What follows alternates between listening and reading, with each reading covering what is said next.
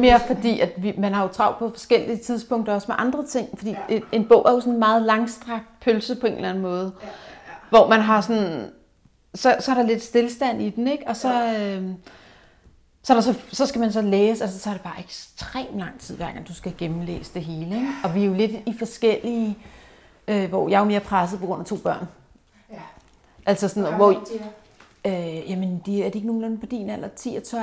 Ja, okay. Ja, min alder er det. Det er sådan, det føler mig også, ja. Nej, dine børns alder. Velkommen til Lyden af et bedre liv, Pernille Valgren og Jane Bækgaard.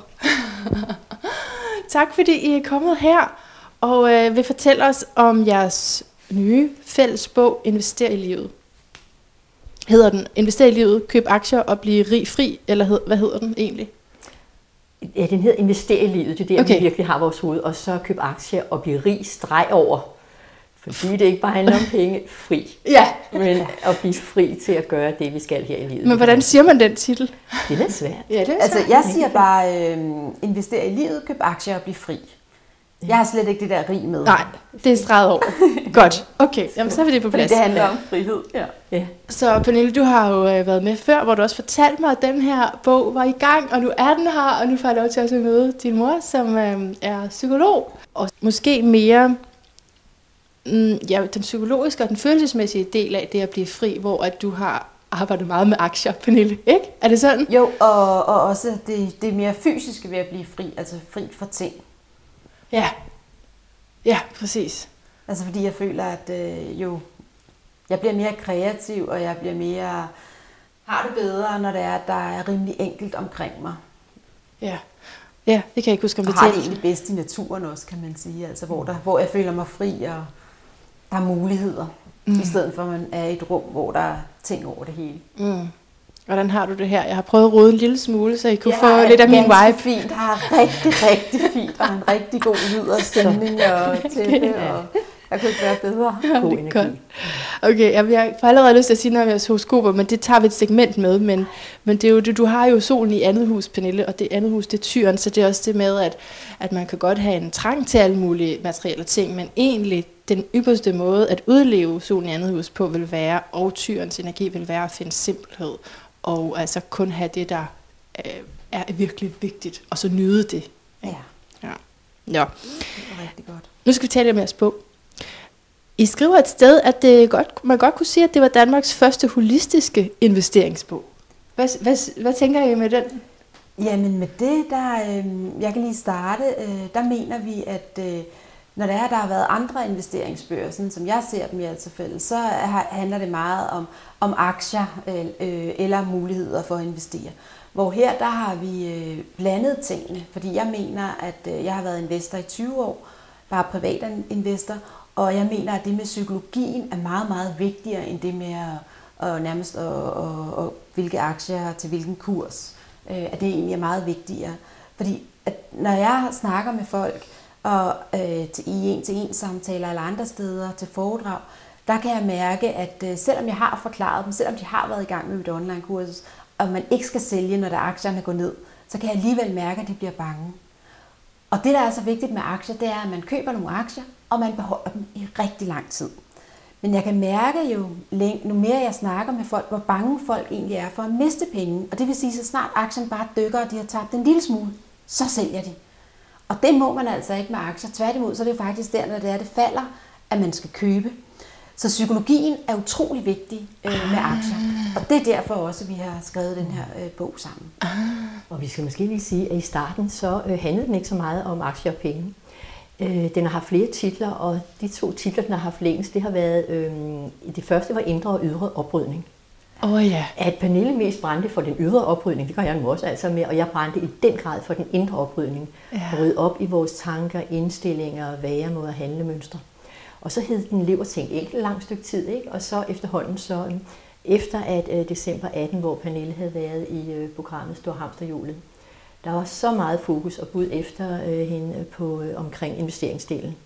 Og det var så der, at uh, den kom mere og mere ind med investeringer og penge. Og der gik det op for os, hvor meget øh, men, mennesker altså ikke taler så meget om, men tænker over penge og bekymrer sig over penge. Yeah. Og, øh, og noget af det, der har, ja, forbavset mig, vil jeg ikke sige mere, men det er, at hvor mange, der beholder et job, som de udmærket ved, at de ikke skal beholde, men fordi de tjener godt, og der er sikkerhed og tryghed. Og øh, så efterhånden er vi altså begge to blevet mere og mere optaget af alt det her, hvor meget penge fylder, uden at der bliver talt om det måske, og talt åbent og ærligt om det. Både, øh, og det handler ikke bare om rig og fattig, det handler om, altså ikke om hvor mange eller få penge vi har, men der er altså meget tabu stadigvæk. Mm-hmm. Ja, man kan sige, at altså, folk vil hellere fortælle om deres sexliv, om død og ødelæggelse, ja. død, sygdom i familien, men penge, hvor meget folk tjener, så er man direkte uhøflig.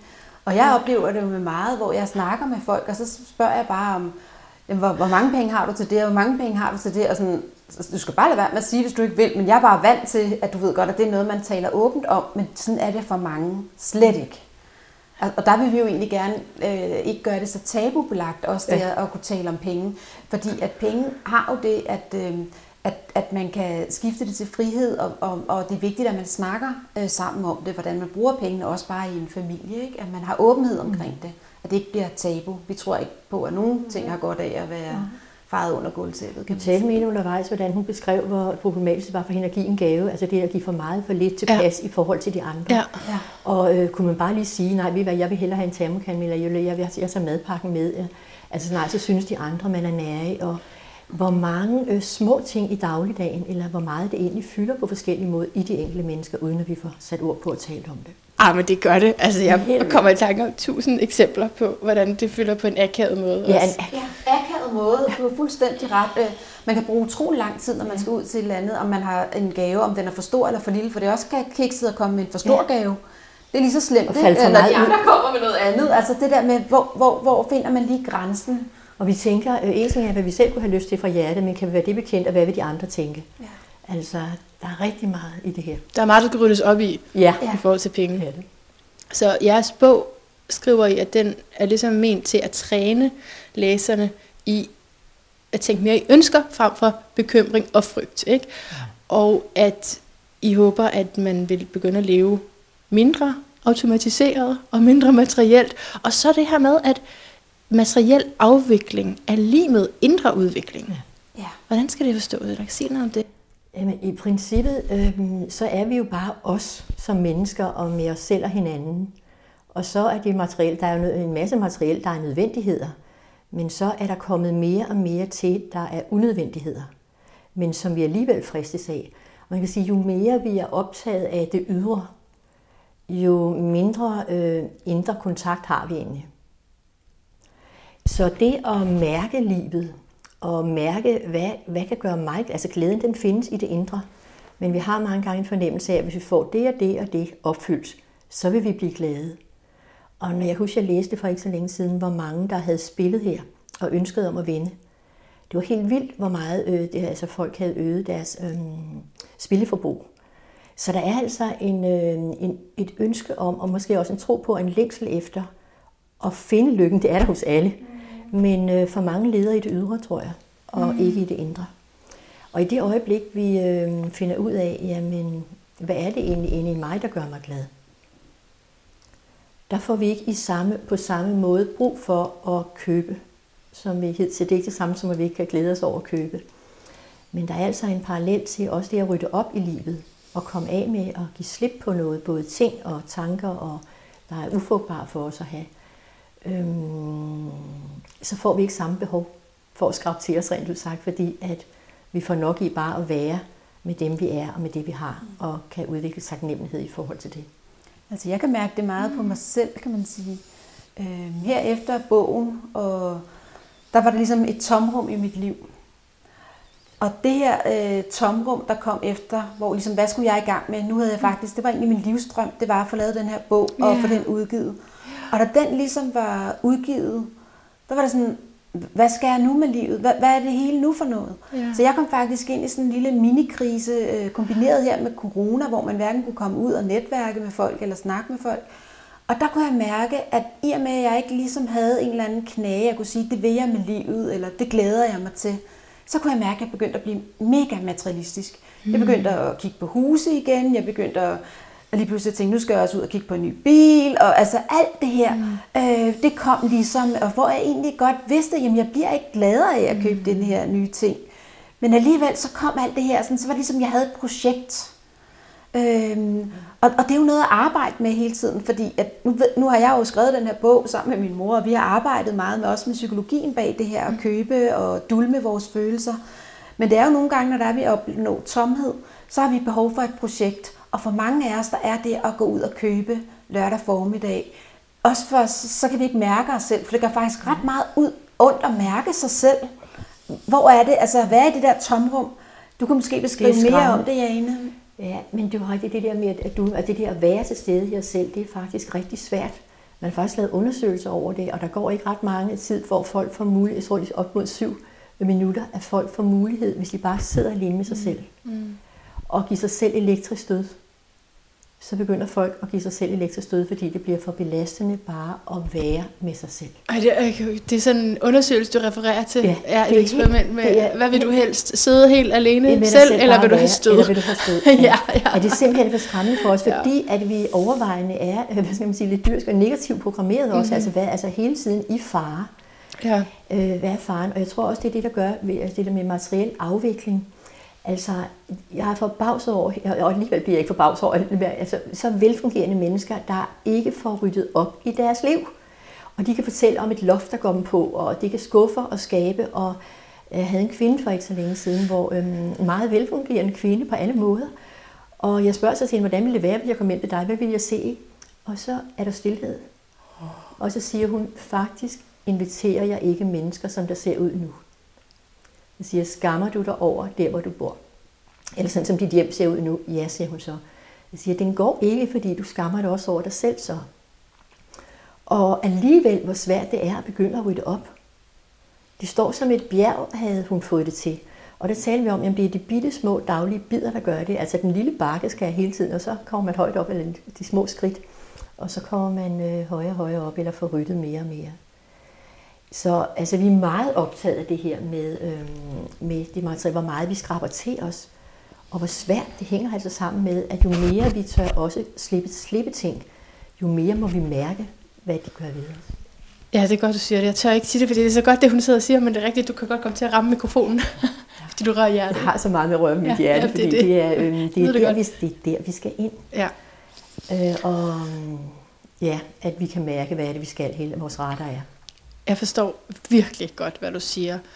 Øh, og vi, kan, vi kommer ind på mig lidt senere, ikke? men bare lige sådan en note til, hvordan vores hjem kan være lige med, hvem vi er i mange situationer. Ikke? Altså det med, hvis du skammer dig over dit hjem, jamen, så er der noget med dig, du ikke kan stå ved. Mm. Var det ikke det, du prøvede at sige? Ja. Fuldstændig. Og det er nok noget af det, der er øh, det sværeste for os, det er jo, altså, at vi ikke synes, vi er i orden.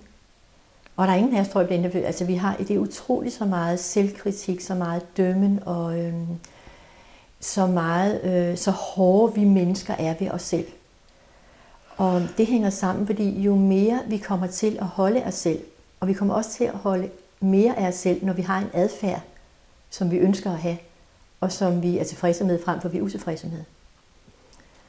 Så jo mere at vi holder af os selv, øh, jo, mere, øh, jo mindre kan vi også nænde og gøre os selv ondt. Så på den måde vil vi øh, blive bedre til at passe på os selv, både at have det mere orden, om, eller ikke, det behøver ikke lige være orden, men at have det, så vi har det godt med, hvordan vi har det omkring os. Det kan godt være nogle af rodehoveder, men de har det godt og elsker at komme hjem til deres hjem, og det er det vigtigste. Åh, oh, det er jeg glad for. Ja, det er slet ikke, hvor ordentligt vi har det, at vi lever meget enkelt, så det, det er, at vi, er, at vi trives der, hvor vi er, at vi skaber trivsel for mm. os selv, og ikke mistrivsel i os selv, mm. over for os selv og hinanden. Ja. Så lad os snakke lidt om penge. penge handler aldrig om penge, skriver I. Og det har jeg jo egentlig hørt før, men i andre sammenhænge, i sammenhænge, hvor det kunne være et budskab om kærlighed. Altså hvis du ligesom Øh, hvis du lærer at elske dig selv, så vil du også få ryddet op i dit forhold til penge og finde ud af, at dit, dit pengeproblem i virkeligheden kan. Altså på den måde har jeg hørt det. Men jeres bog handler jo om penge. Ja, den handler godt nok om penge. Men det gør den, fordi at penge, at vi har erfaret, at penge, altså økonomisk bekymring og frygt, kan spærre for, at vi lever det liv, som vil være godt for os. Det er uanede mængder energi, vi mennesker kan bruge på at bekymre os omkring vores økonomi. Og øhm, det vil sige jo mere, altså vi tænker jo næppe over, at hver gang jeg bekymrer mig, så bliver jeg bedre til at bekymre mig. Og vi stjæler mere ja. og mere af vores egen livsglæde med de bekymringer. Ja. Og der må vi jo forholde os til, hvad vil vi gøre ved det, når vi mangler penge. Jeg kommer til at tænke på, at i starten af den her bog læste vi den, der hedder øh, Fredspilgrim. Øh, Peace Pilgrim. Det er en kvinde, der øh, gik, jeg ved ikke hvor meget rundt i verden, med et skilt på. Hun havde ikke engang en taske, hun havde kun lommer, hvor der, altså hun havde fred i verden. Noget af det lykkeligste. Og hun havde ejet ingenting. Ejet hun havde ingenting. Intet, havde ingen hjem. Alt hvad hun havde, det havde hun i sin, ja, på sin krop, ikke? Og, og gik verden rundt. Ikke? Og det er jo egentlig vores, altså på en eller anden måde vores ideal, altså det der med at, at have frihed til at, at, at gøre, hvad man vil. Og der er det jo, hvad man kan sige, vores det er jo også, altså vi har jo lært fra barns ben, at hvis bare du køber dig til lykke, den hopper vi så ikke på, for vi har faktisk oplevet det andet. Vi har oplevet, at jo færre ting vi har at flytte rundt på og ordne, jo friere føler vi os. Ja. Og det har vi bare haft behov for at fortælle til andre, at vi faktisk fandt lykken i det, at skille sig af med ting, og, øh, og, og, og, og have tid til det, der var vigtigst. Plus, så var der altså den bonus, at det også gav nogle ekstra penge til os, kan man sige. Ikke? Og det var den historie, egentlig, vi gerne ville fortælle. Og, og, og dybest set er det jo at turde konfrontere os selv med os selv. Jeg hørte en af dine podcasts, jeg må nævne den her, ikke? den altså øhm, sandhedspile, og jeg tænkte, jeg sad virkelig og bundet det der grundet over det ord sandhedspile. Det er et meget, meget stærkt ord og udtryk. Og det gælder om at se vores egen sandhed i øjnene og vores levevis, og også vores øh, livserfaringer – også de smertelige livserfaringer.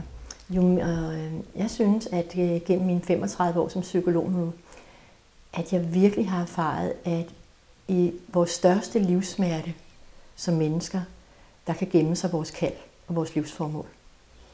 Mm. Det synes jeg virkelig, at sige, at det, der har været aller, allermest smertefuldt, og det er, hvor mennesker har været på deres yderste rand, og så bruger de til noget konstruktivt og hjælper andre. For der er ikke noget, nogen andre, der kan hjælpe andre, som dem, der selv har været i den dybeste smerte. Mm. Og, øhm, og selv har kunnet mestre at være i den, uden at bukke under, men at ånden ligesom bryder igennem nærmest. Ja, præcis. Øhm, der er livskraft og styrke til at vise en vej for andre. Ja. Så vi går meget ind for det der at turde være og konfrontere os med os selv. Og der har vi begge to også haft en proces, Ja, man kan også sige, at det er jo ikke, fordi vi lever happy lucky hele tiden. Som jeg også sagde der. Jeg havde jo også en krise her under corona, mm. og så var det færdigt. Hvad vil man så? Men, øh, men vi giver alligevel øh, nogle, nogle... Fordi man ikke skal ud og købe hele tiden, så giver vi alligevel os selv nogle, nogle små... Også hvor man godt kan mærke, at det gør ondt. Fordi hvad vil man nu, og, og hvad skal man nu, ja. og sådan noget. Ikke? Men ja. jeg synes bare, at hver gang man er nede i de der sådan, øh, huller i livet, det er også der, man, man ved godt... Altså jeg efter, når jeg er nede, lidt nede, så tænker jeg altid, at jeg ved, at så er det så er det bedre, når man kommer op igen. Altså man udvikler sig utrolig meget ja. i enhver krise. Ja. Så jeg har også begyndt, selvom man synes, det er forfærdeligt at være sådan lidt halvdepressiv, og man ikke lige kan finde noget, noget godt, så er det også der, man ved, når man, når man har sådan en, så kommer man op, og så ved man, hvad ens næste projekt er, eller hvad det er, der, hvad man nu vil sætte fokus på her i livet. Ikke? Ja. Og netop det ja. der at turde være i den, og turde være i smerte, ja. frem for at dulme os. Vi kommer alle sammen til det indimellem, men det der at opdage øh, og turde være, når livet gør ondt. Også turde tage nogle mm. snakke med partneren. Jeg har også hørt rigtig mange parforhold. Jamen, de skal hele tiden have et nyt hus, et nyt sommerhus. De skal hele tiden have nogle nye projekter. Fordi det er også bare faretroen for et parforhold, hvor børnene måske er ved at blive større at skulle være i det, hvad vil vi sammen? Mm. Så er det lettere at anskaffe sig, eller sige, at man skal ud og købe noget og undersøge, nu skal man have det, mm. og man skal have det, i stedet for at mærke efter. Så og der fandt vi bare selv ud af det der med at mærke efter, for vi har jo kun et liv. Altså, yeah. øh, så hvis ja, man havde flere, så ville det, det være anderledes. Ja, der jeg tror så, vi har flere. Et fysisk liv. ja, ja, ja. Der er vi lidt gang. vi har kun et liv som dem, vi er nu. Ja, det, er godt, det er det. Sjælen, den lever videre. Ja jeg elsker det her, og nu tror jeg, at lytterne har forstået, hvorfor det her det er en øh, holistisk investeringsbog. Helt klart. Ikke? Det må man sige, fordi det, øh, der er ikke noget, der går uundersøgt øh, hen, øh, som jeg hørte. Så det er rigtig, rigtig godt. Men eller det, det passer lige til min vibration, ikke? Og som du siger med den der med sandhedspile. Og, ja. Men i forhold til den, og i det som der er mange der kunne stå i, når de har lyst til at købe en bog om penge og aktier, så er det jo vel... Ja, nu ved jeg, Pernille, at du skriver, at du skal faktisk ikke investere, hvis du ikke har penge. Så der er lige den en mente. Men ellers, et udgangspunkt for at interessere sig for det, kunne være, at man manglede penge. Ja. Og der siger jo det, men det handler aldrig bare om manglende penge.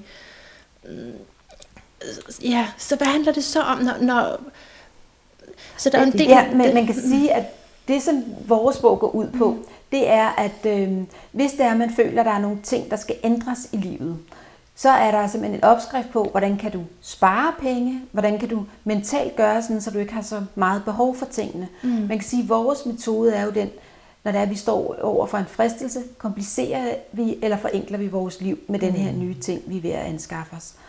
Og jeg tror, mange af os, vi lige går ned, så går vi ud herfra, vi sidder jo i Valby, jamen så går vi ned på hovedgaden, og så kan det være, at man lige køber et eller andet, sætter sig ind og køber en kop kaffe, og så skal man lige ind i butikken ved siden af.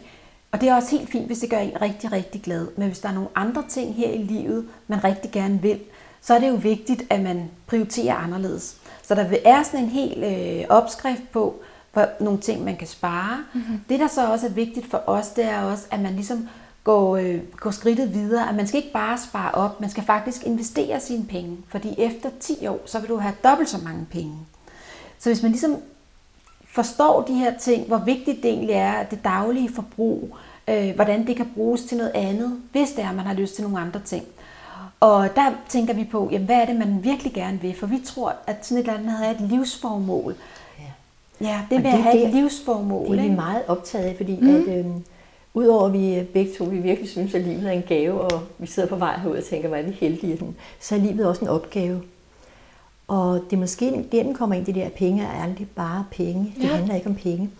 Fordi at øh, personligt har jeg den holdning, at jeg tror, hvis vi er i gang med vores livsopgave, det der er det, vi er beregnet til med hver især med de gaver, der er lagt i os, så tror jeg, at pengene kommer. Aha. Så vi kan klare os. Ah. Det har jeg en dyb, dyb tillid til at øh, vi får det, vi har brug for, hvis vi er i gang med vores livsopgave, så vil det bare gå. Vi behøver ikke at tænke på. Men der tror jeg også på noget større, der at lægge mit liv, som jeg plejer at sige, i Guds hænder, og øh, sige, øh, led mig til det, jeg skal bruges til. Ja. Og der tror jeg ikke, at øh, det bliver noget problem med penge, når vi er i gang med det. Så derfor har jeg jo lyst til at spørge til nemlig jeres relation. Det, du er vokset op med en mor, der har haft den her holdning. Pernille? Ja. Hvad har det gjort? Og du så er du blevet investor.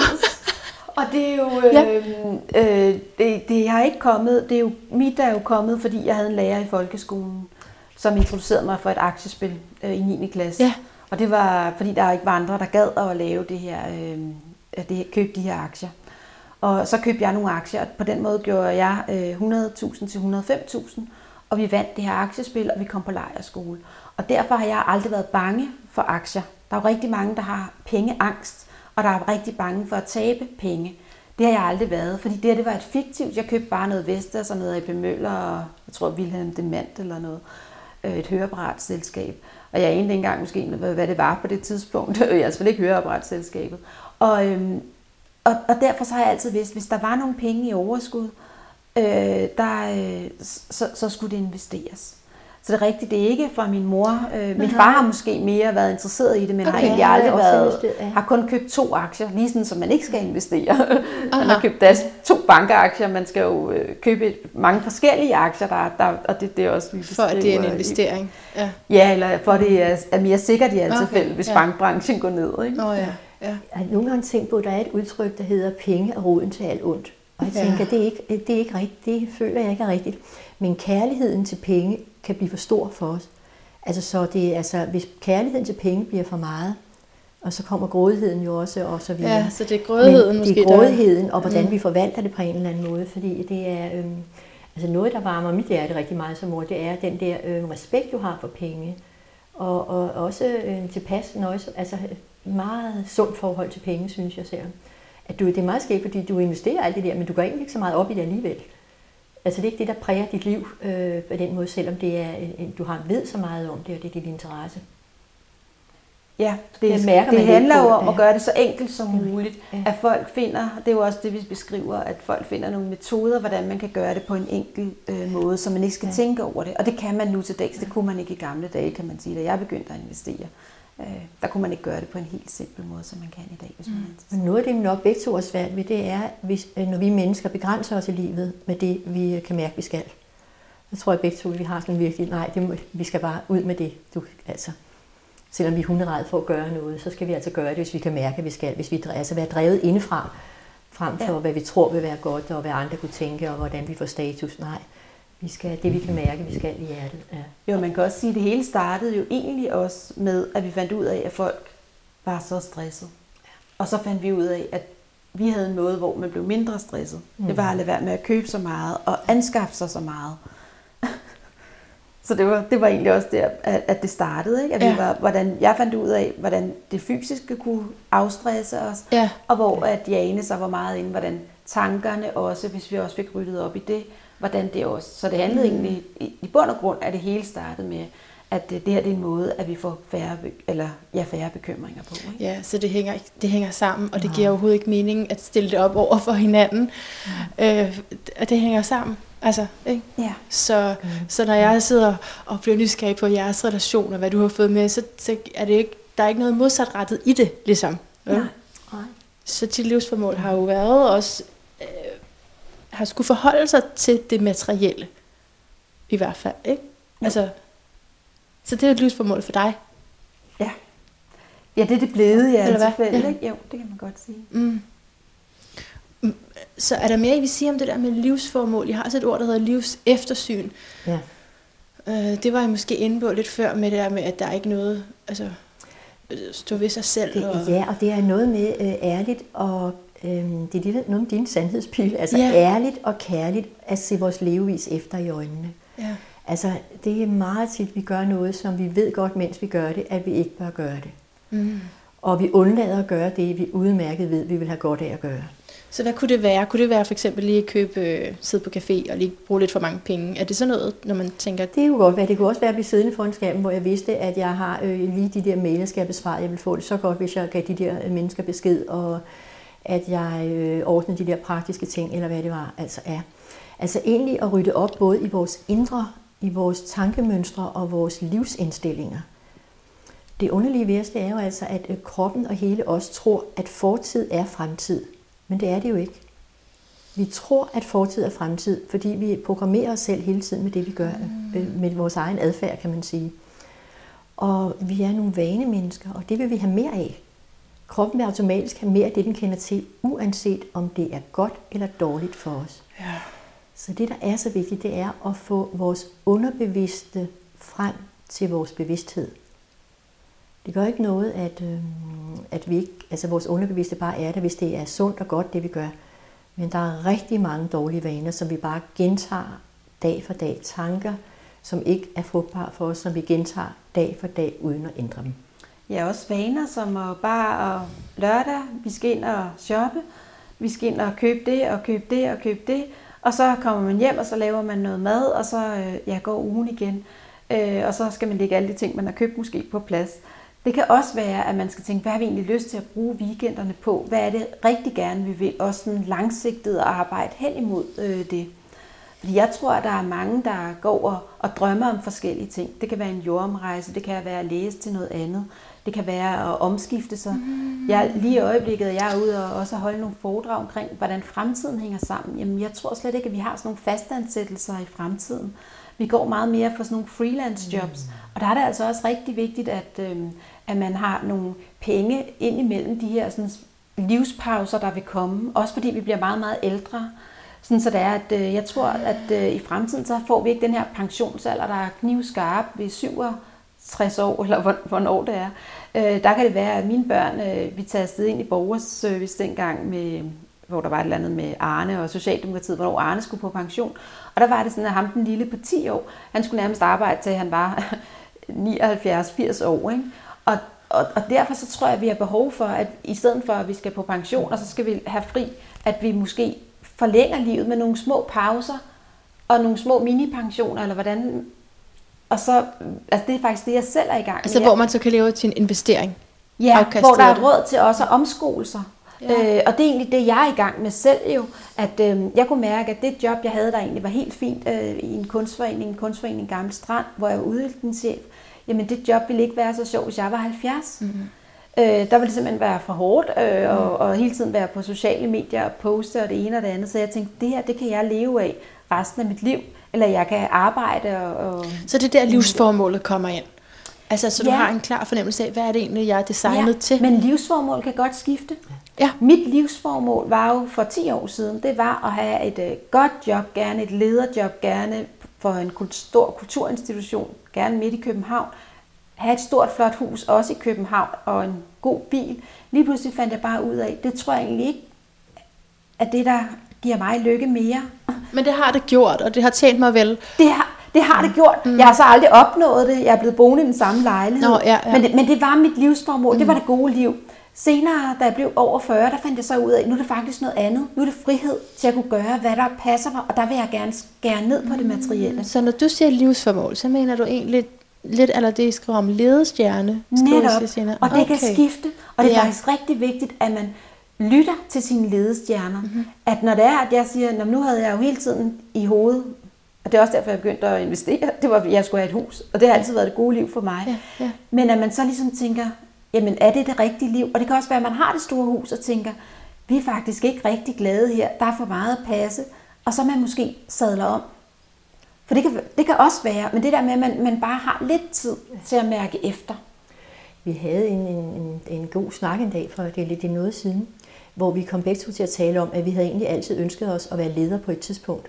Jeg vidste, at jeg avancerede som psykolog i forskellige job, og så havde jeg det sådan, at jeg skulle bare være leder. Og en dag så sad jeg og tænkte, hvorfor skal du egentlig være leder, Jane? Jeg jagtog meget leder, og hvordan det var. Og øhm, så tænkte jeg, øhm, jamen det har jeg egentlig ikke rigtig lyst til. Og ja, det er lidt flot at sige, synes jeg, og alligevel er det, øh, jeg holder mig ikke tilbage for at sige det, at jeg var styret af mit ego. Og det fandt vi ud af, at vi begge to var. Vi ville være ledere.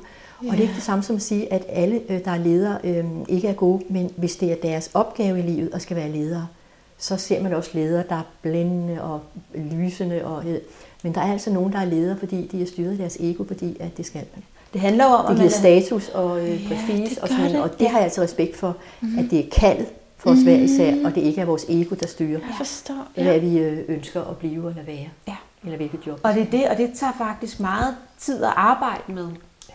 Altså, at, øh, fordi der er status i materielle ting, og så tænker folk, at man har klaret sig godt. Ja, og helt klart også, når man, altså, når man fantaserer, eller ens ledestjerne kunne hurtigt blive sådan, jamen, der skal jeg hen, ikke? Så, så har jeg klaret den. Ja.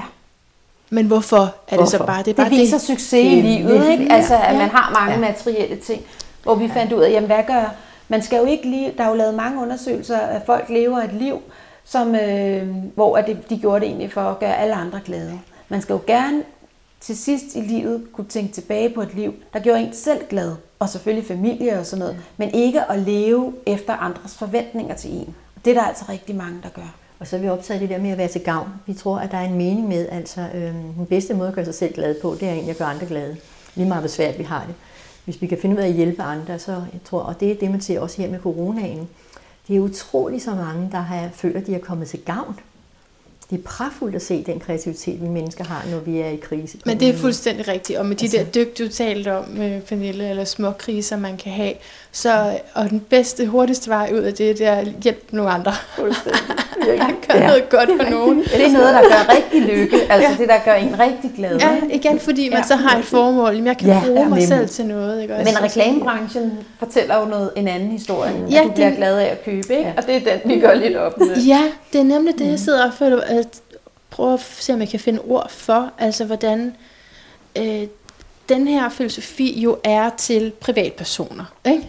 Jo. som går i møde en meget materialistisk kultur, altså også på, på subtile måder, hvor vi måske ikke opdager det sådan lige, men øh, ja, så bare det, at, at der er butikker og pr- mennesker, der ringer os op for at prøve at sælge og sådan noget.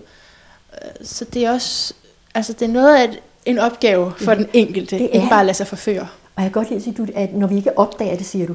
Ja. Og det er netop det, vi gør, det er, at vi lader os forføre. Og det er den opvågning, det er faktisk en opmærksomhed og en bevidsthedsudvikling, vi ønsker hos os alle sammen. Og leve mere bevidste liv, at, at det er os, der styrer og blive leder og direktør i eget hoved og eget.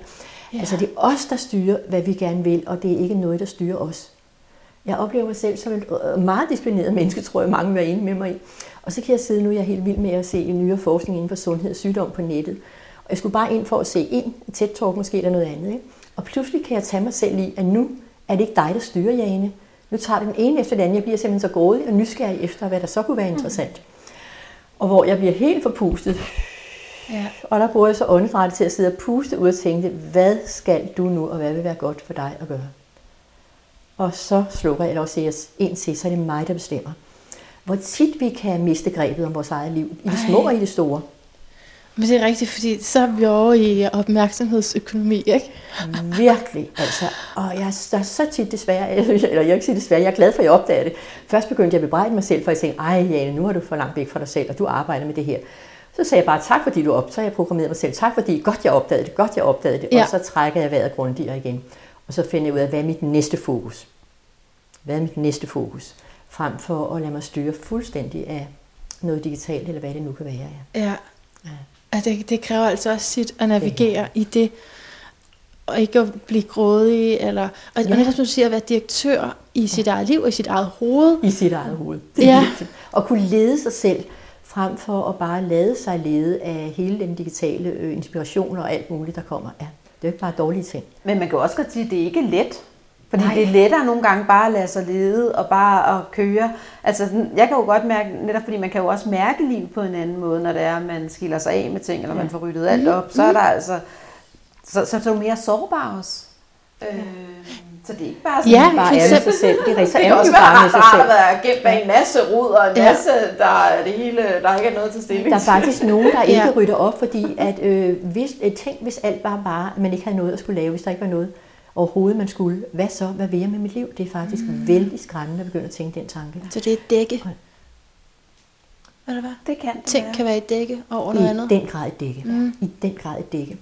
Så når du siger, det er sårbart, så forestil mig, nu har jeg jo været hjemme ved dig, men så, så øh, hvidt og rent, og ingen, der er ikke særlig mange ting, og så bliver du inviteret til det andet, og så har du kun én ren ting at tage på, og den er ikke passende. Altså er det på den måde sårbart? Altså er det med, at man ligesom ikke passer lige så let ind i en forbrugskultur, eller nogle sociale forventninger, eller nej, hvordan? nej, det er Nå, okay. faktisk mere sådan... Øhm...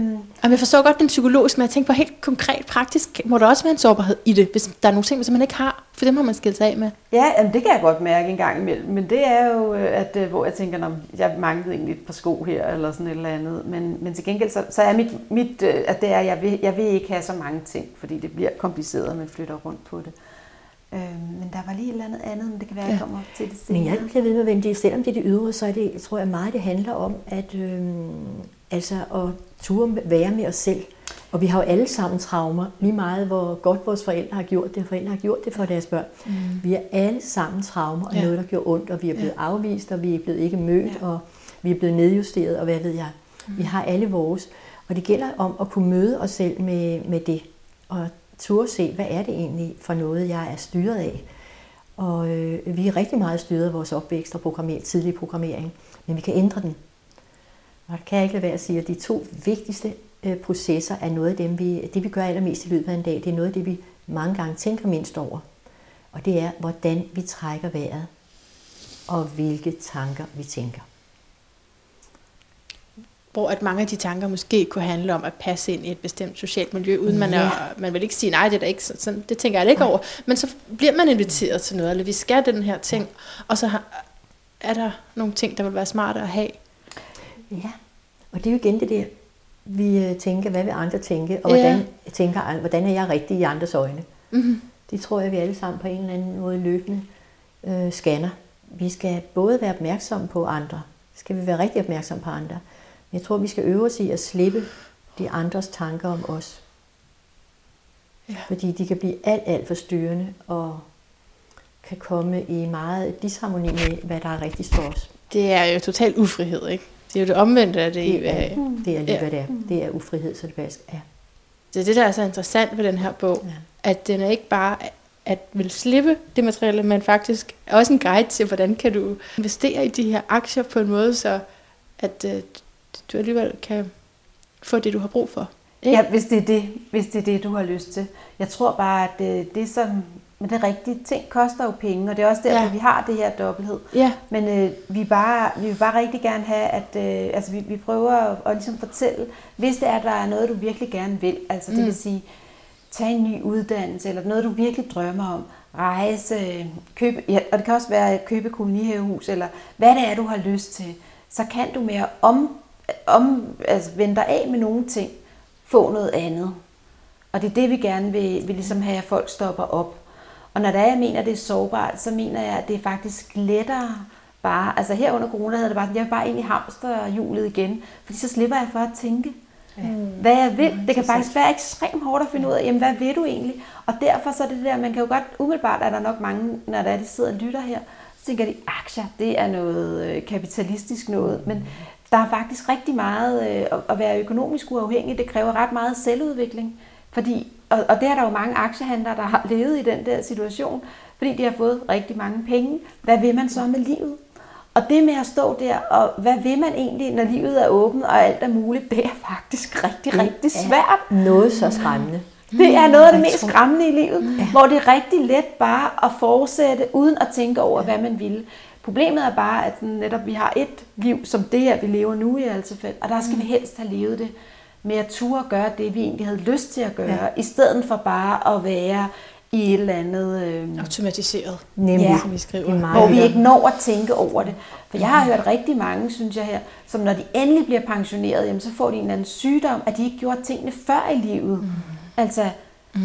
oplevede nogle ting, gik Bornholm rundt, eller hvad det er, man har lyst til, hvad det er, man drømmer om. Ja, og så er vi tilbage til det, I startede med at sige, at I har fundet ud af, at der er rigtig mange, for hvem penge handler om frygt. Ikke? Jo, og tabu, og det vil vi Ja. gerne prøve også. Lad os Plus at det også bliver en, kan være en sovepude Mhm. mm. for at gøre det, for at virkelig tænke, altså øh, det kan Det har jeg faktisk- ikke råd til, Ja, og så kan man ikke. det, nej, Ja. ja. så kan man ikke. Og så får man legitimeret over for sig selv. Vi konstruerer jo hele tiden en virkelighed, så vi kan holde ud og se vores eget liv i øjnene. Så konstruerer vi noget, der ikke er altså, historier. Jamen, Mhm. det har jeg ikke råd til, fordi jeg ikke tør, eller ikke orker, eller hvad ved jeg. Mm. Så det er meget, meget let at sige, øh, jeg har ikke råd til det.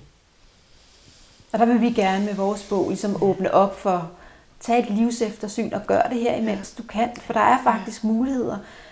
Øh, der er forskellige ting, du kan trykke på og flytte rundt på, hvis det er, man har lyst, og du virkelig gerne vil noget. Ikke? Og- Og det er også helt okay at sige, jeg gider ikke, jeg har det sgu fint nok. Og et livseftersyn, Ja, ja. det er også virkelig at turde tænke tanker til ende. Det er der rigtig mange, det er faktisk et spørgsmål- det der, at man godt lige tænke tanker, men at turde tænke tanker til ende. Hvad vil jeg virkelig? Vil jeg fortsætte det her, eller vil jeg ikke? Altså rigtig mange stopper, når det begynder at blive øh, til en forpligtelse over for sig selv. Altså at skulle træffe et valg, hvor det er sådan en større ting i livet. Så stopper man der, siger Så du. stopper man der, og så øh, tænker man ikke igennem.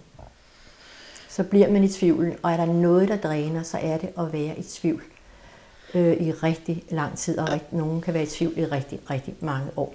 Men nu er du også vægt. Nu er det hvad? Nu er du også vægt i, Ja. øh, i Okay, okay, ja. soltegn, så det ved du rigtig meget om, det der med på den ene side og på den anden side. Ja, Ikke? det kan du tro. Ja. Så Og det ser jeg også hos andre, nu ved jeg ikke, hvad de er altid, når jeg sidder med øh, men det er virkelig rigtigt. Altså tvivl mm. er en dræner, og det er rigtig ja. vigtigt at øh, øve sig i at tage beslutninger. mm-hmm. Og det er ikke altid, man har skabt helt klarhed inden. Øh, Der skal selvfølgelig helst være så meget klarhed, at både hoved og hjerte siger, det vil jeg. Mm. Så er det en rigtig beslutning, ikke? Eller en god beslutning for os formodentlig. Men øh, at gå og tænke, det dræner altså. Skal skal ligge i for lang tid. Om Mm. det så er bitte små ting eller store ting i livet. Så det er sådan et, hvad er det, du vil? Ja.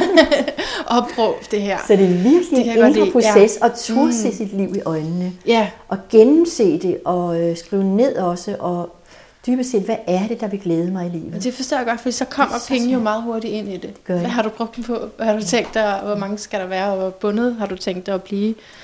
Ja. Øhm, jeg, jeg har det nogle ting, jeg skal nå med jer, snart. og så jeg kigger på tiden. Øhm, så et af de eksempler, jeg, jeg får lyst til lige at dele med jer, øh, her i weekenden, var jeg på øh, sushi-restaurant med mine børn. Og øh, det var meget, vi var meget i tvivl, apropos, inden om vi skulle gå derind, fordi jeg sagde til dem, jeg har ikke lyst til, og de er nemlig øh, 10 og snart 12. Så jeg sagde til dem, øh, jeg har ikke lyst til at give jer en oplevelse af, at vi tager ud og spiser, og så kan I ikke rigtig få noget, for I ved jo godt, at vi, ikke, altså, vi skal spare og sådan noget. Det, det ved de godt. Og, og det, det med, så aftalte vi sådan inden om, de, de gik ligesom med i det, altså, så drikker vi, øh, vi drikker selv noget øh, vand og noget saft her, og så spiser vi også lige lidt, så vi ikke er så sultne, og vi deler bare en minut, det var hele var sådan planlagt, ikke også? Fordi de ville gerne ind på den der sushi-restaurant, hvor der var gynger, og øh, så kom, kom vi ind, og de var så søde og fik den her børnemenu, som de delte, og øh, jeg fik sådan også det mindste, jeg lige kunne få, men øh, det, altså, det bestilte vi, men øh, så sagde hun, hvad skal I her drikke? Kender I det? Men tjeneren kom og siger, hvad skal jeg have drikke? Og så sagde jeg, øhm, ikke noget. Nå, sagde hun så. Og det var ikke på, altså det var virkelig akavet.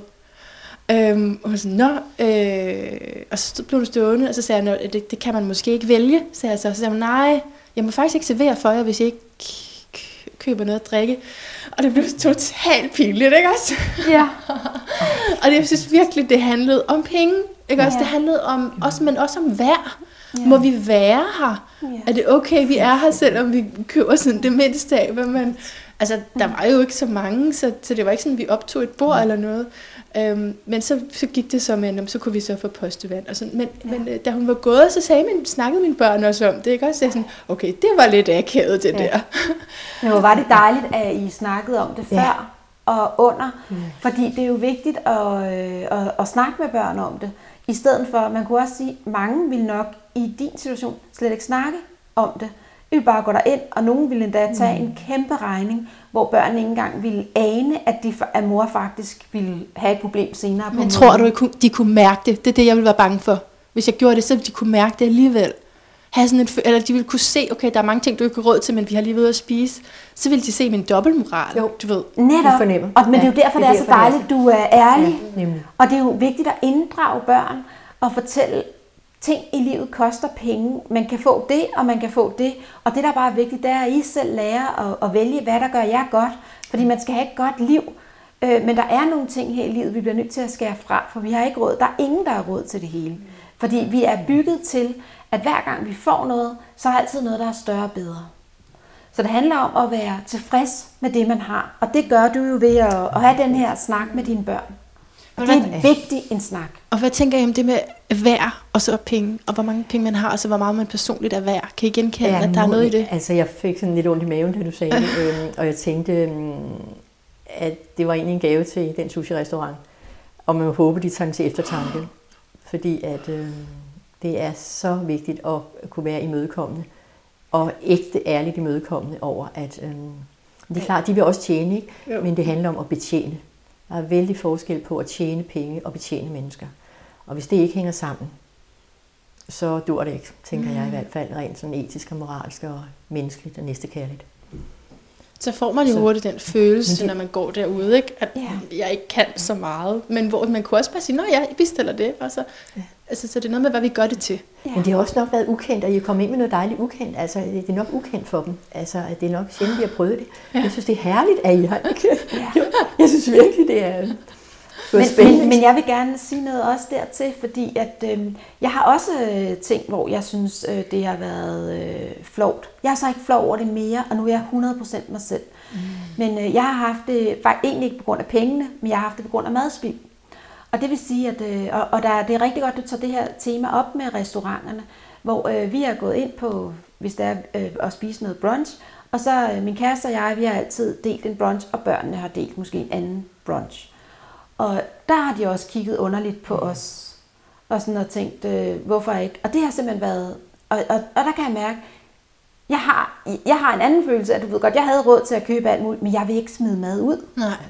Og jeg vil heller ikke, jeg vil ikke smide mad ud. Der er faktisk børn, der sulter. Der er det voksne det. også, der sulter på den her det jord. Det. Så det er et princip. Hvis jeg bliver mere sulten, kan jeg altid bestille mere. Ja, ja. Og, men jeg havde samme måde nogle gange, men nu er jeg ligeglad, hvad folk tænker. Forstår mm, du, hvad jeg, jeg mener? Godt, men jeg har haft samme skam på en eller anden måde, at de tænkte, altså en eller anden 16-årig studerende, som heller ikke har nogen penge, øh, du ved godt, har, har stået og, og, og ligesom, som om jeg ikke, fordi at det, der er ingen af os, der vi vil ikke forbindes med ikke at have penge. Det er derfor, der er så meget skam, og det er derfor også, det er vigtigt, at vi taler om det. Vi har det jo alle sammen, ikke? Mm. Øh, på en eller anden måde. Jo, men, det har du ret i, fordi hun kunne ikke trykke det i mig, hvis ikke det var, fordi det lå derinde. Nej, og jeg har jo været flov over det med at investere. Så der er jo, mm. fordi jeg tænkte, nogen tænker, det er underligt, ikke? og det kunne jeg også høre på nogen, så jeg har gået og holdt det tabu i mange år. Ikke? Så, så der, der er jo utrolig meget, øh, der ligger i os, hvor vi bare må, det kommer heldigvis også med alderen til de unge lyttere, der, der sker nogle ting med alderen, at man bliver mere afslappet mere på en eller anden måde, ja. være mere sig selv. Ikke? Jo, men, men det har du ret i. Der er flere ting i det der med restaurantbesøg, og vi vil sige, jeg vil lige sige, at vi spiste altså også rup og stup hver en bønne. Åh, oh, ja, det er dejligt. Ja. Man skal ikke leve. Ja. Og det er nemlig vigtigt, ikke? Altså, hvor jeg synes virkelig, det er, det, hvor nogle andre, man sidder og kigger, så går halvdelen af maden ud, ikke? Det har jeg jo også prøvet, ikke? Ja. Det, mm. det er meget utilfredsstillende. Det er det virkelig, mm. og det er også en form for grådighed, jeg egentlig ikke kan lide. Mm. Okay, så det var lige for at få den med øh, i forhold til, hvordan øh, i astrologien, så vil man tænke på Venus, hvordan den både symboliserer øh, selvværd, penge, kærlighed, alt hvad vi er trukket imod. Så, så der, er, der er noget, der hænger sammen der. Men hvis jeg lige må sige noget om jeres horoskoper, jeg kunne jo godt sige noget om det her med livsformål, når nu det er noget, I skriver om bogen. Skal vi prøve det? Ja, meget gerne. Okay, så Jane, altså du snakkede om før, at du var meget, sagde du grundig eller flittig, Sagde du noget af den stil? Mm. Ja. Øh, det, så dit karmiske punkt, det er sådan det, vi kommer fra, øh, er, er i det flittige tegn. Altså det er jomfruens tegn. Altså virkelig, virkelig flittigt. Du har også nogle konjunktioner, nogle planeter, der er i konjunktioner med det. Saturn blandt andet, så rigtig meget om... Ja, du sagde selvdisciplin, var det ikke det, du sagde? Jo. Det var det. Øh, så at øh, være sit arbejde, det er det, der ligger i jomfruen, og også altså virkelig at... Øh, arbejde hårdt med Saturn der. Og så, så det er jo så øh, nogle ting, hvor man også facer desværre ved det, ikke også, at, mm. at, øh, at der kan være nogle hårde ting ved det, men, men også gaven, at du brænder igennem og gør de ting, som der skal gøres, ikke? for at blive dygtig til noget. Mm. Det, det ligger i omforan, at blive udviklet talentet. Og så dit livsformål, det ligger så i at bevæge dig over i fisken, den her totale kærlighed og tilgivende, ja, og så det der med at give slip, og måske ikke forberede sig lige så meget og sådan noget. Ja, det er faktisk noget, jeg øver mig i. Det skal jeg have flere. Jeg har haft, lige haft sådan en indre oprydning med at give slip. Ja. Øhm, på bekymringer, og det der, det er i orden, og jeg gør det grundigt nok, mm. og så mm. videre. Ja. Mm. Ja, ja, så det er også meget, til at give sig selv, Jeg er meget overgrundig. Altså, så, ja. ja. Mm. Skal jeg sige noget til dig, Pernille? Ja, tak. kan du huske, hvad jeg sagde sidste gang? Jeg kan ikke selv huske det. Jo, jeg kan godt huske noget af det. Øhm, så det kan godt være, det er det samme, jeg siger. Øhm, man kan vide, om vi snakkede om dit livsformål. Altså det er, det er faktisk øh, krabsen, der er dit gamle. Så, så det er de her stormende følelser. Og måske en, øhm, måske sådan en afhængighed af nogle af de andre, som, hvor du så igennem livet ved at blive meget mere behov for at blive selvstændig og over imod stenbukken, som netop, altså det, det her jeg siger med, det forholder sig til det materielle, uanset hvor du er, så er du nødt til at forholde dig til det materielle og forholde dig til status også. Mm. Så for dig, din konfiguration er i højere grad en balancering af de her to, balancering af øh, hjerteenergien, omsorgen, familien, det at være sammen med familien, have brug for hinanden, og så at skabe sin business. Mm. Altså at, at finde sin position så i samfundet. Det er rigtigt. Og det, det står jeg og svinger imellem, hvordan jeg skal gøre det. mm. Ja. Ja, der er meget fokus på det i dit horoskop i hvert fald, for det er både sådan, at solen og månen, der også er inddraget i det, så, så en naturlig medfødt evne til at uh, tage ansvar i hvert fald. Så mm. det er bare, hvad du tager ansvar for, ikke? Ja. Hvor meget du behøver at tage ansvar for, men... Ja om, om det er hele landet, eller det er din familie, eller, eller det er din business, eller sådan, men stor ansvarsfølelse i hvert fald. Mm. Det kan jeg godt genkende. Mm. Ja. Mm. Ja, hun er god, ikke? Jo, du er stolt. Det er helt varm. Ja, jeg er helt varm. Står jeg godt. Det gør jeg virkelig, ja. Mm. Jeg er også stolt af hende. mm. mm. I har lavet så fin en bog. Den er virkelig, virkelig dejlig. Mm. Og skal jeg fortælle jer mit favoritsted i den? Ja, ja meget gerne. Mit yndlingssted. Jeg gik ind til min eksmand, som også er faren til mine børn. Det er derfor, vi stadig snakker sammen dagligt. Øhm, det, der viste jeg ham, øhm, jeg kan ikke huske side, men det, er, det står med grønt, og det står med skråt. Og det handler om, hvad man gør, når børnene er med ud at handle. ja. de siger, det der, det vil vi have. Fordi jeg har nogle meget overbevisende børn. Især min datter. Altså, det er helt vildt, hvad hun kan overbevise mig om. Det er fordi, at uh, det er følelserne, ikke? Det, Ja. det, det, hun føler det så stærkt, at hun skal have det her. Og hvis hendes bror er med, så hjælper han hende bare sådan med at argumentere for, hvorfor det er så vigtigt, at hun får det. Og hvad kan det være for nogle ting? Jamen, sidst var det en notesbog, som hun har 5.000 af, ikke? Og, altså, hun har ingen plads på sit værelse, men altså, ja.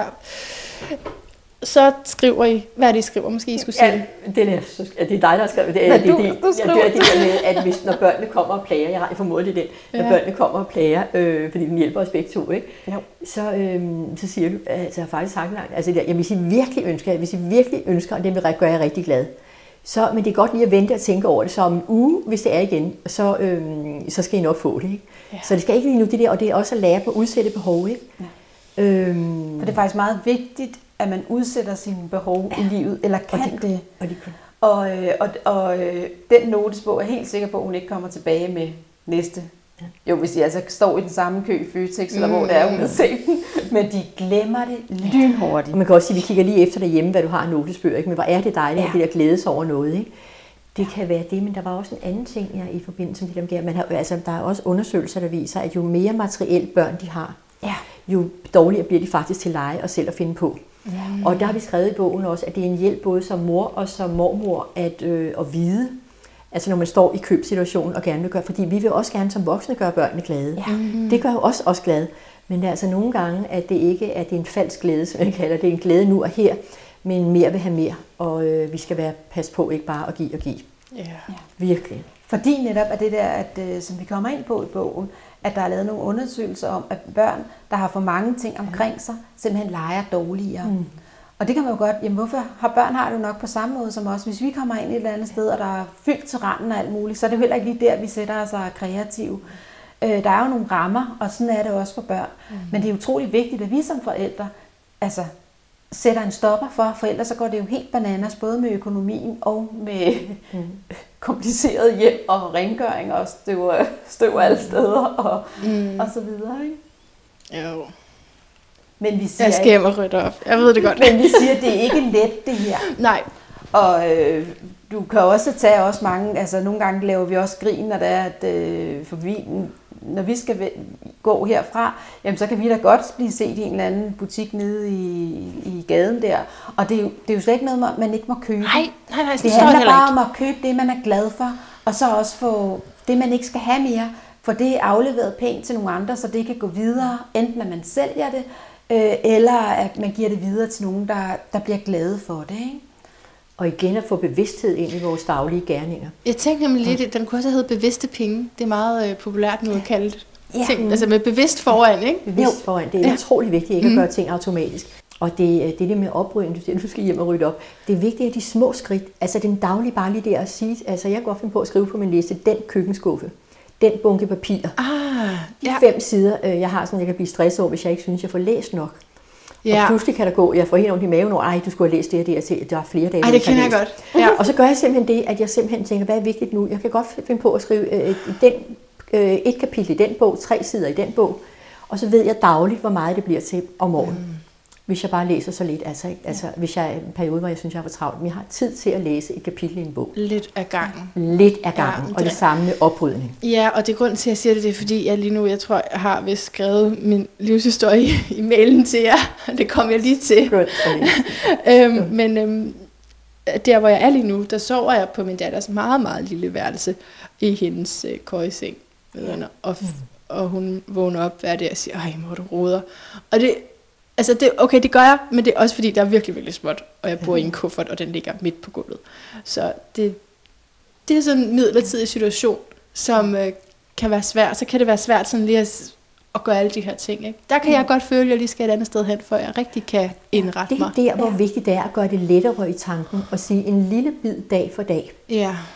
Altså, øh, fordi det handler i dybest set om at opbygge tillid til dig selv. Nu har du fået mistillid til dig selv, at du ikke er så god til at rydde op måske. Og øh, det hjælper ikke andre siger, hvis, vi ikke kan, hvis de har lavet, gjort et eller andet, vil jeg blevet ked af eller støtter sig. Jeg gør det aldrig igen, jeg siger det aldrig igen. Vi, de skal bevise det, og vi skal også bevise over for os selv. Altså i handling, at vi kan rydde op. Det vil sige, hvis du beslutter dig for at tage bare lidt af kufferten, eller måske siger, ja, nu gør jeg det. Jeg rydder op lige på den der lille plet øh, i, i morgen. Øh, og så gør det, så opbygget Eller gør det nu, Eller gør fordi det vi nu. skal jo ikke ja, ja. udskyde. Nej, Om- så gør det nemlig. Gør det nu. Tænk det, gør det. Det er noget, vi også prøver at leve efter. Tænk det, gør det, når du Ja. kan, så hurtigt du kan. Ja. Det vil sige, når du opdager det, at du er utilfreds med det, og nogle gange jeg griber mig selv i at tænke, øh, du skal lige rydde det op, og så går jeg videre. Tilbagejagende. Hvem gør det ellers? Værsgo. Jeg gør det nu. Okay, så der siger du faktisk, gør ikke, det. ikke vent til du er i en bedre situation, Ej, faktisk gør det jeg nu. Dirigerer, fa- jeg har Ja. fundet ud af, at det hjælper mig at dirigere med mig selv. At jeg giver mig selv ordre. For eksempel, hvis jeg gerne vil sove lidt længere, end jeg ved er godt for mig. Ja. Når vi ikke har ringet, ikke, så kan jeg godt stille et, et, sin telefon eller stoppe ud og sådan. Så kan jeg sige ben op nu, og det er ud nu. Og så ved jeg, at jeg kan, inden jeg når at tænke, at inden jeg når at tænke, skal det vil være rart at sove lidt videre. Altså inden man når at gøre det Inden kompliceret, Og man siger inden 5 sekunder, Taler til dine ben. jeg taler Ja. til dem. Jeg siger, mm-hmm. rejs jer, gør Ja. det nu. Ja. Og jeg siger, jeg giver mig selv ordre, ikke, hvis jeg ikke gider støvsuge og sådan noget, ikke? Og jeg får øje på støvsugeren, og jeg ved, at jeg har udskudt det alt for længe. Så er det nu. så nu, og det er lige nu, jeg tager den. Når jeg først har nået at tage den, så ved jeg, at så handler Ja, det er rigtigt. Ja. Så det er altså ja. meget med at gribe vores egen tænkning. Jeg burde, vores egen tanke. Jeg burde og gøre det nu, når du kan. Og det er også fordi, det hænger så meget sammen med følelser, at det er svært. Ja.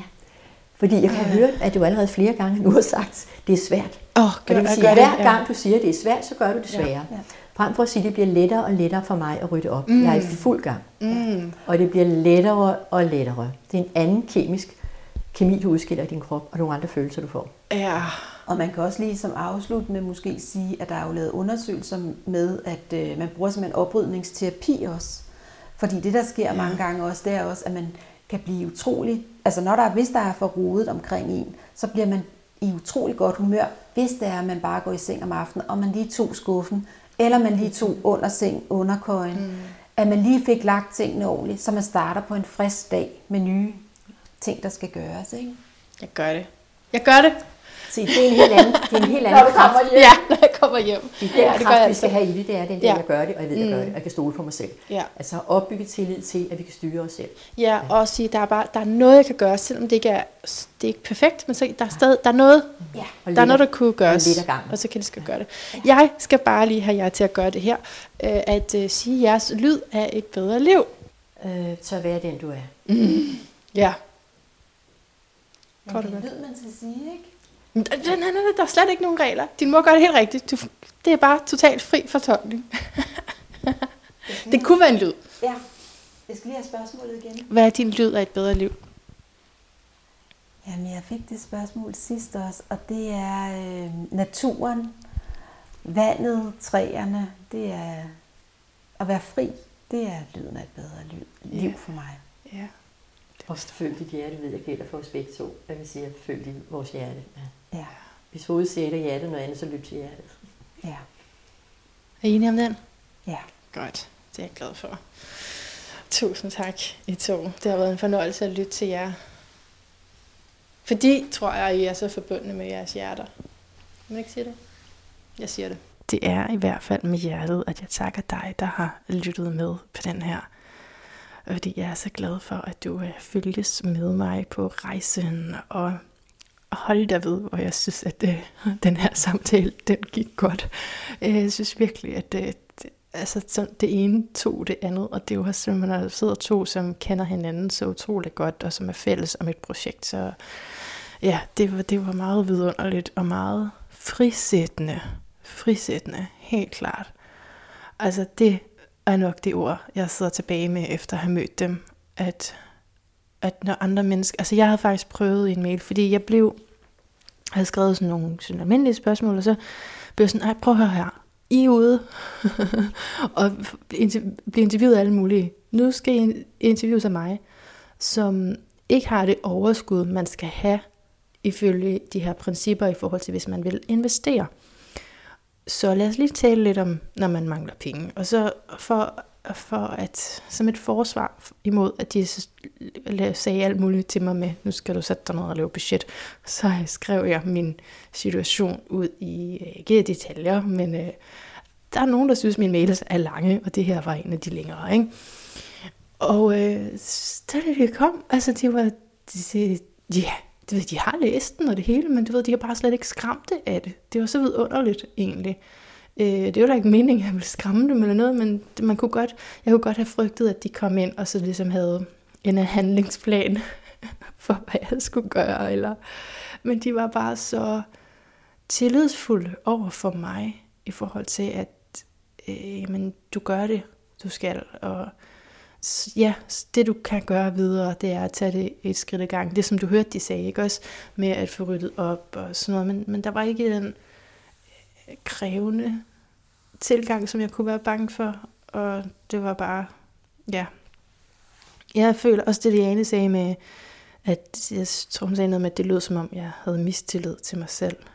Og den synes jeg, den håber jeg, du også vil tage med dig, hvis den ramte dig. Altså, det der, har du mistillid til dig selv? Ja, måske nogle gange, ikke? Men når jeg har det, når vi har det, så er det mest forløsende og helende at møde nogen, der har tillid til os. Ikke?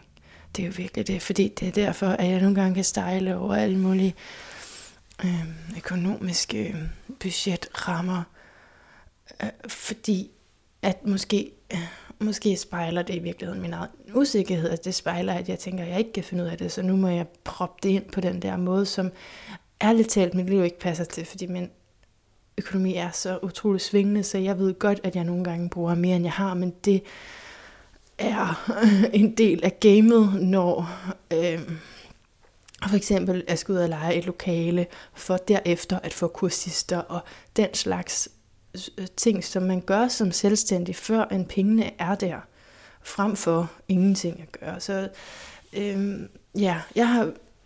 Ah, jeg ved, ikke, det, jeg ved ikke, hvad du tænker, når du hører det. Det skal jeg også prøve at være lidt glad med. Men i hvert fald, jeg har, jeg har det med at sejle med det her. Sådan, prøv at se på dit budget, og hvad kan du spare? Det var lige præcis det, de også sagde, at der er rigtig mange af os, der har. Så jeg er helt med på, at vi skal bryde det her tabu, og jeg skal især nedbryde mit eget. Men jeg vil bare sige, at det var hvis der er noget, der kan få mig til at nedbryde de tabuer og løsne op på de områder, øh, så er det at møde nogle mennesker, som først og fremmest fatter tillid til mig, frem for mistillid. Først og fremmest siger, at du har fat i den lange ende. Vi kan godt se, hvorfor du er i den situation, og vi kan sagtens høre, at du allerede øh, lever det, du skal. Altså, ikke? Så, så bare det, efter at have sagt det til mig, og ikke bare sagt det, men demonstreret det, med den måde, de er på, og den måde, de møder mig i øjenhøjde på. Derfra, der ville de jo kunne få mig til at gøre hvad som helst. det tror jeg ikke, det var deres intention, men det er bare øh, altså for at give den videre til, hvis du arbejder med nogen, du hører det her, fordi du også arbejder med økonomi, og måske rådgiver du andre, eller du er bare på venneplan rådgiver andre, så det gør vi jo alle sammen. Altså kunne vi først og fremmest møde hinanden med den frisættende energi, som Pernille og Jane mødte mig med, så tror jeg, at man kommer meget længere end bare at starte med at sige, lad mig se dit køleskab. Hvad har du købt, du ikke havde brug for? Men så, ja, og det er måske egentlig en af mine gamle sætninger med, at forståelse, det er egentlig ikke bare vejen til kærlighed, men det er kærlighed. Hvis vi søger at forstå hinanden, så er vi så meget længere, og det er ikke sikkert, at man kan opnå det det er ret vildt at sådan skulle grund virkelig og elske alle. Altså, men vi kan søge at forstå andre, og det er en meget kærlig handling, synes jeg. Ja. Men ja, jeg vil elske at høre, hvad du fik ud af den her øh, tid. Altså, ja, jeg, så, og jeg vil elske at høre, hvor du er henne, også pengemæssigt. Du behøver ikke sende mig årsregnskaber. men du må gerne sende mig sådan, om, men jeg er investor, eller jeg lytter med, fordi jeg ikke har nogen penge, eller hvor er du, hvor er du henne med det? Eller synes du, du har lige, hvad du skal bruge, men du overvejer at kvitte dit arbejde, og så er du bange for at miste, altså så du ikke har det, du skal bruge. Og vi vil gerne lige høre fra dig, og som altid kan du skrive det inde på Facebook-siden. Jeg ved godt nogle gange, så er den, den er meget drøg, og så, uh, så er man lige pludselig den eneste, der har skrevet det. Men andre gange, så er der helt mange, der skriver, og så er der ikke nogen, der læser alle kommentarerne. Så ja, yeah jeg vil rigtig gerne have, at du skriver offentligt, fordi så inspirerer du andre. Men du er selvfølgelig også altid velkommen til at henvende dig til mig, og det gælder øh, med alt. Altså, du er velkommen til at skrive til mig. Det er der, og mange af jer, der gør. Øh, og så vil jeg lige sige, at det ikke altid er, de har mulighed for at svare. Øh, får nogle gange nogle spørgsmål, øh, ja, nogle personlige spørgsmål, eller noget med astrologi eller sådan noget. Øhm, og der, der vil jeg allerhelst tage, at du booker en tid ved mig. Det er, hvis jeg lige sidder og ikke laver noget, og lige skal kunne svare, så gør jeg det. Men ellers så synes jeg faktisk, at øh, vi skal tage snakken, øh, når jeg, når jeg sådan, ja, sætter tid af til det. Fordi ellers så, så er der lige pludselig mange mails i alle mulige retninger. Og det, øh, det kender du nok godt, at det kan skabe lidt kloster. Så når det alt sammen er sagt, og det er det så nu, så glæder jeg mig til, at øh, vi høres ved igen. Og indtil vi høres ved igen, gentænk alt. Måske især, hvad det egentlig er, der både gør dig rig og fri.